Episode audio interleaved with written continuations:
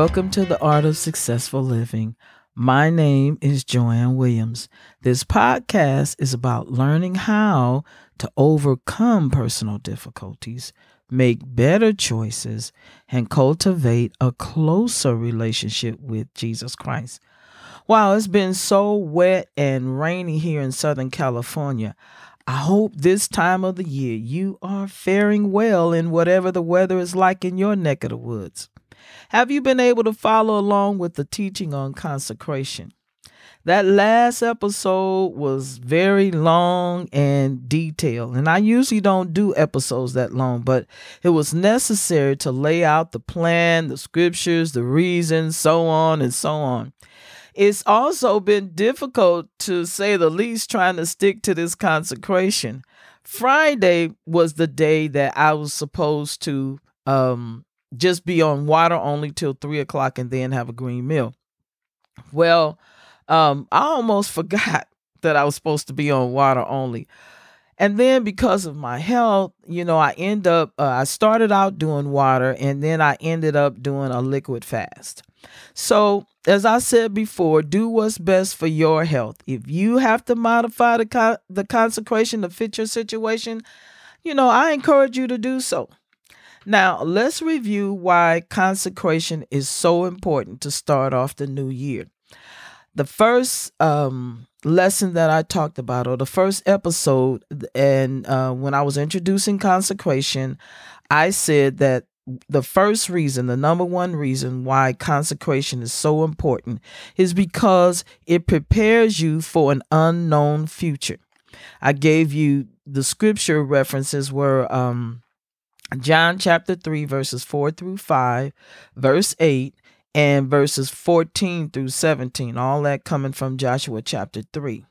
Now, let me just read Joshua chapter 3, verses 4 through 5, the New King James Version. You can read those other versions uh, at your leisure.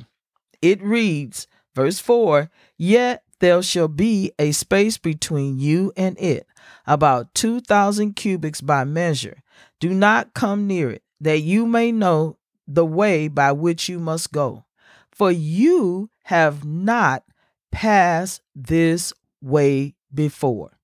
That's verse 4. Verse 5 reads, And Joshua said to the people, Sanctify yourselves, or you could say, consecrate yourselves, for tomorrow the Lord will do wonders among you. We're at the beginning of a new year, 2023, and we do not know what the future holds. So, consecration is a good thing, it prepares you for an unknown future. Second, I also said that consecration is important because consecration prepares you to stand before two people. What two people? God and your enemies. I gave you the verses of Joshua chapter 7, verses 16. I mean, I'm sorry, Joshua chapter 7, verses 6 through 14. And I'm just going to read verse 12 and 13, you read the others later. Therefore, the children of Israel could not stand before their enemies, but turned their backs before their enemies, because they have become doomed to destruction. Neither will I be with you any more unless you destroy the accursed thing from among you. Chapter um, Joshua chapter 7, verse 13 reads, Get up sanctify or consecrate the people and say, Sanctify yourselves for tomorrow, because thus says the Lord God of Israel. Joshua and the Israelites were defeated at Ai, and Joshua sought the Lord as to why. I didn't finish verse uh, 13, but you can finish it later. But he sought the Lord to find out why were they defeated at Ai. And so this verse, verse 13, is the Lord's response to Joshua by telling him to consecrate the people. And anyway, you got to go back and read the whole thing, but I'm just highlighting these two verses, all right? All right. And I said all of this based on our background text, which is First Chronicles chapter 29, verse 5, which reads, The gold for things of gold, and the silver for things of, of silver, the gold for things of gold, and the silver for things of silver, and for all manner of work to be made by the hands of the artificers or artificers, and who then is willing to consecrate his service this day unto the Lord. That was mouthful. All right, that's it for our review. Let's cover the third reason why consecration is so important. It's important because consecration purifies your heart motivations. Your consecration represents your purity. So let's look at Matthew chapter 8. No, Matthew chapter 5, verse 8. Matthew chapter 5, verse 8. Job chapter 1, verses 1, and then verse 5. So I said consecration. The third reason why it's so important is it purifies your heart. Motive, motivations, it purifies your heart motivations, and your consecration represents your purity. You need to be consecrated because consecration deals with your heart's motivations, the reason why you do what you do, what's behind your actions. Also, whether or not you accomplish anything in the natural realm, you are or should be always striving to increase the state of purity in the realm of your heart. Now, let's read Matthew chapter 5, verse 8. And I'm reading from the New King James Version. And it's a very familiar text. We all know it. Blessed are the pure in heart, for they shall see God. I love what the commentator William Barclay says. He picks up the thought of the Greek word for pure, katharos, or katharos, however you want to say it, katharos or kathath, kathath, katharos. oh, all right. Blessed, what he's saying is the the thought behind this word is blessed is the man whose motives are always entirely unmixed for that man shall see God. And we can see a clearer picture and we can back this up using um first corinthians chapter 4 verse 5 write that down and then go read that on your own time Matthew chapter 5, verse 8 Blessed are the pure in heart. Jesus was saying, I don't want you just to be concerned about outward cleanliness of your body like the Pharisees, but I want you to be concerned about the inward purity of your heart. This wasn't something new. God had always um, looked at our heart. We know that He said in Jeremiah chapter 17, verse 10, I, the Lord, search the heart, I test the mind. He was saying, I care about your heart and mind, not just your body and your outward appearance. So, in this passage of Matthew chapter 5, Jesus is talking um, on what his disciples' character is to be like. Jesus is saying, my disciples are not to be people who focus merely on externals or our appearance, what we look like, you know, our physical bodies. And I when I think about that, I think about she's a brick house. She's mighty mighty, just letting it all hang out, or I'm too sexy for my shirt, too sexy for my shirt yeah, you know, I don't remember exactly how that song goes, but you get the gist of it. So it's not just our physical bodies. He was saying, "My disciples are be are to be concerned with what their hearts are like. It is the heart that matters to God. He he wants to know the he wants to see the condition of our heart that it's right. Um now let's jump to Job chapter 1, verse 1. And again, I'm reading from the New King James Version.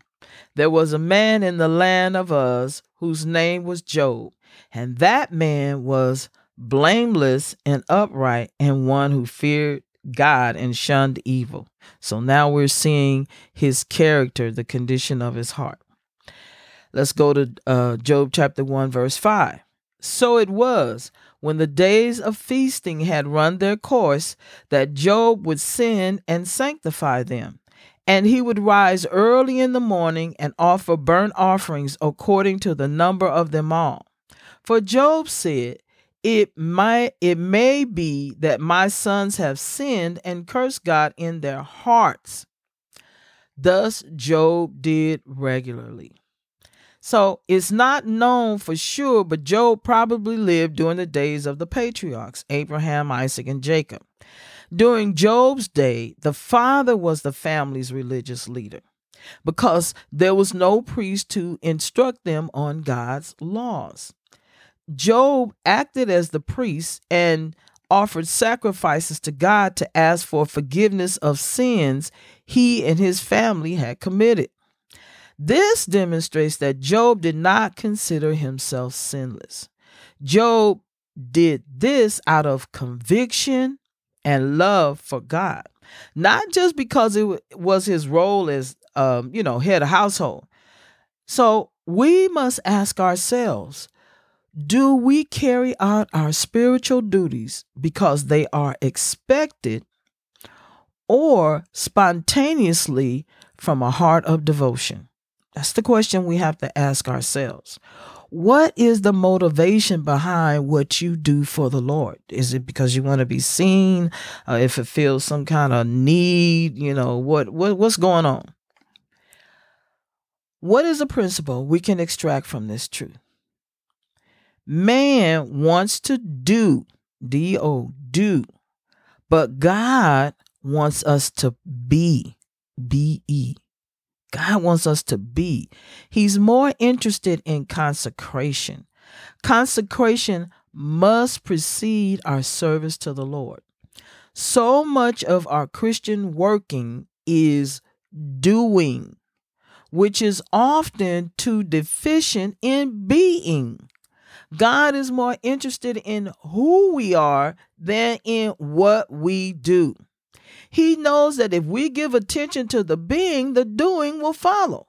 When God takes the measure of a man, he doesn't put a tape measure around the, the, the man's head to see how much he knows, but he puts it, and I'm, I'm talking figuratively, of course, he puts it around his heart to see how much is he willing to obey.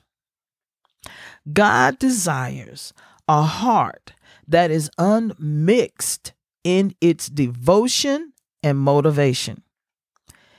And this is my prayer create in me a clean heart, O Lord, and renew a right spirit within me. That's my prayer. What about you? A consecrated person is living proof that Jesus did not give his life in vain.